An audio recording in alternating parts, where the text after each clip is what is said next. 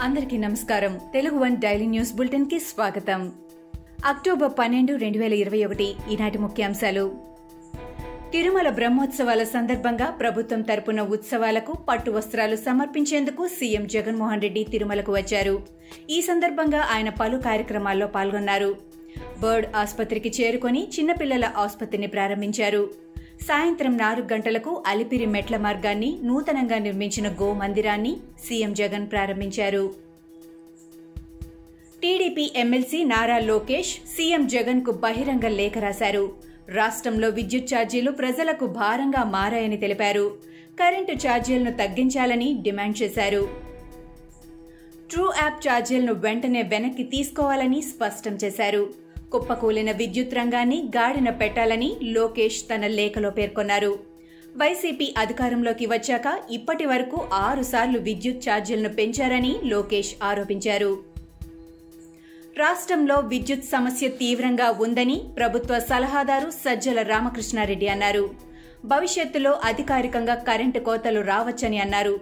ఇళ్ళలో కరెంటు వాడకం తగ్గించుకోవాలని ప్రజలకు విజ్ఞప్తి చేశారు. ప్రజలు రాత్రి ఆరు నుంచి ఎనిమిది మధ్య విద్యుత్ వినియోగం తగ్గించాలని సూచించారు. బొగ్గు కొరత ధరల పెరుగుదల వల్లే ఈ సమస్య వచ్చిందని పేర్కొన్నారు. డబ్బు వెచ్చించినా సమస్య పరిష్కారమయ్యే పరిస్థితి లేదన్నారు సజ్జల. ఈ నెల ముప్పైన జరగనున్న బద్వేల్ ఉప ఎన్నికకు రంగం సిద్ధమవుతోంది. నామినేషన్లు పరిశీలించారు. బద్వేల్ ఉప ఎన్నిక కోసం ఇరవై ఏడు మంది అభ్యర్థులు నామినేషన్ దాఖలు చేయగా నేటి పరిశీలనలో తొమ్మిది మంది అనర్హులుగా తేలారు. వారి నామినేషన్ పత్రాలను అధికారులు తిరస్కరించారు. ప్రస్తుతం బద్వేలు బరిలో పద్దెనిమిది మంది మిగిలారు. నామినేషన్ల ఉపసంహరణకు ఈ నెల పదమూడు వరకు గడువు ఉంది.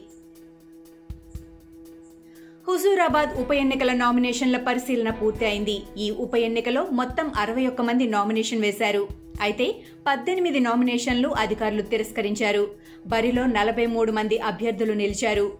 పదమూడున నామినేషన్ల ఉపసంహరణకు అవకాశం ఉంది అదే రోజు అభ్యర్థుల ఫైనల్ లిస్టును అధికారులు ప్రకటించనున్నారు.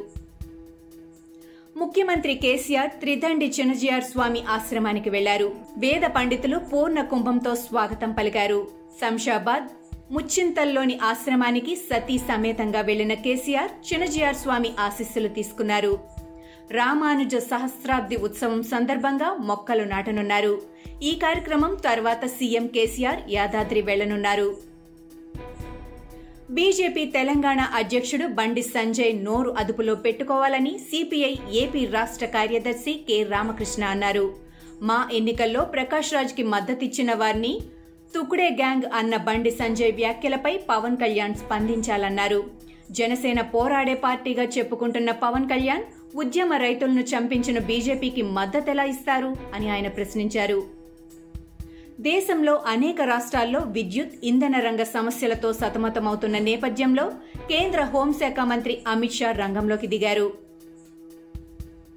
కేంద్ర విద్యుత్ శాఖ మంత్రి ఆర్కే సింగ్ బొగ్గు శాఖ మంత్రి ప్రహ్లాద్ జోషిలతో నేడు ఢిల్లీలో సమావేశమయ్యారు. దేశంలో విద్యుత్ స్థితిగతులు బొగ్గు కొరతలపై వారితో చర్చించారు. ఈ సమావేశంలో విద్యుత్ బొగ్గు మంత్రిత్వ శాఖల ఉన్నతాధికారులు ఎన్టీపీసీ అధికారులు కూడా పాల్గొన్నారు. జమ్మూ కశ్మీర్లోని పూంచ్ సెక్టార్లో ఉగ్రవాదులను ఏరివేసే క్రమంలో ఐదుగురు భారతీయ సైనికులు వీరమరణం పొందడంపై పంజాబ్ మాజీ CM captain Amarinder Singh tweet చేశారు.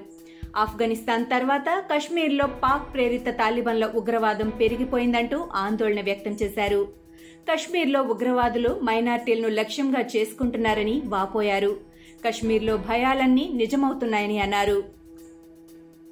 బ్రిటన్ ప్రధాని బోరిస్ జాన్సన్ భారత ప్రధాని నరేంద్ర మోదీల మధ్య కీలక సంభాషణ ఫలవంతమైంది. భారతీయులకు విధించిన క్వారంటైన్ నిబంధన ఉపసంహరించుకునేందుకు బ్రిటన్ నిర్ణయించింది. ఇకపై కోవిషీల్డ్ రెండు డోసులు తీసుకున్న భారతీయులను నేరుగా అనుమతించేందుకు సమ్మతి తెలిపింది. ఈ నిబంధన నేటి నుంచే అమల్లోకి వస్తుందని బ్రిటన్ వర్గాలు తెలిపాయి. సరైన వ్యాక్సిన్ ధృవపత్రాలు చూపితే సరిపోతుందని పేర్కొన్నాయి. ఇవి ఈనాటి ముఖ్యాంశాలు. మరికొన్ని ముఖ్యాంశాలతో మళ్ళీ రేపు కలుద్దాం. ఈ షోని క్రమం తప్పకుండా వినాలనుకుంటే మీరు ఈ షో వింటున్న ప్లాట్ఫామ్లో కానీ లేదా Google podcast Apple podcast Gaana మరియు ఏ ఇతర పాడ్కాస్ట్ యాప్లోనైనా సెర్చ్ చేసి సబ్స్క్రైబ్ అవ్వండి. కొత్త ఎపిసోడ్ వచ్చినప్పుడు మీకు అప్డేట్ వస్తుంది. అంతవరకు సెలవు నమస్కారం.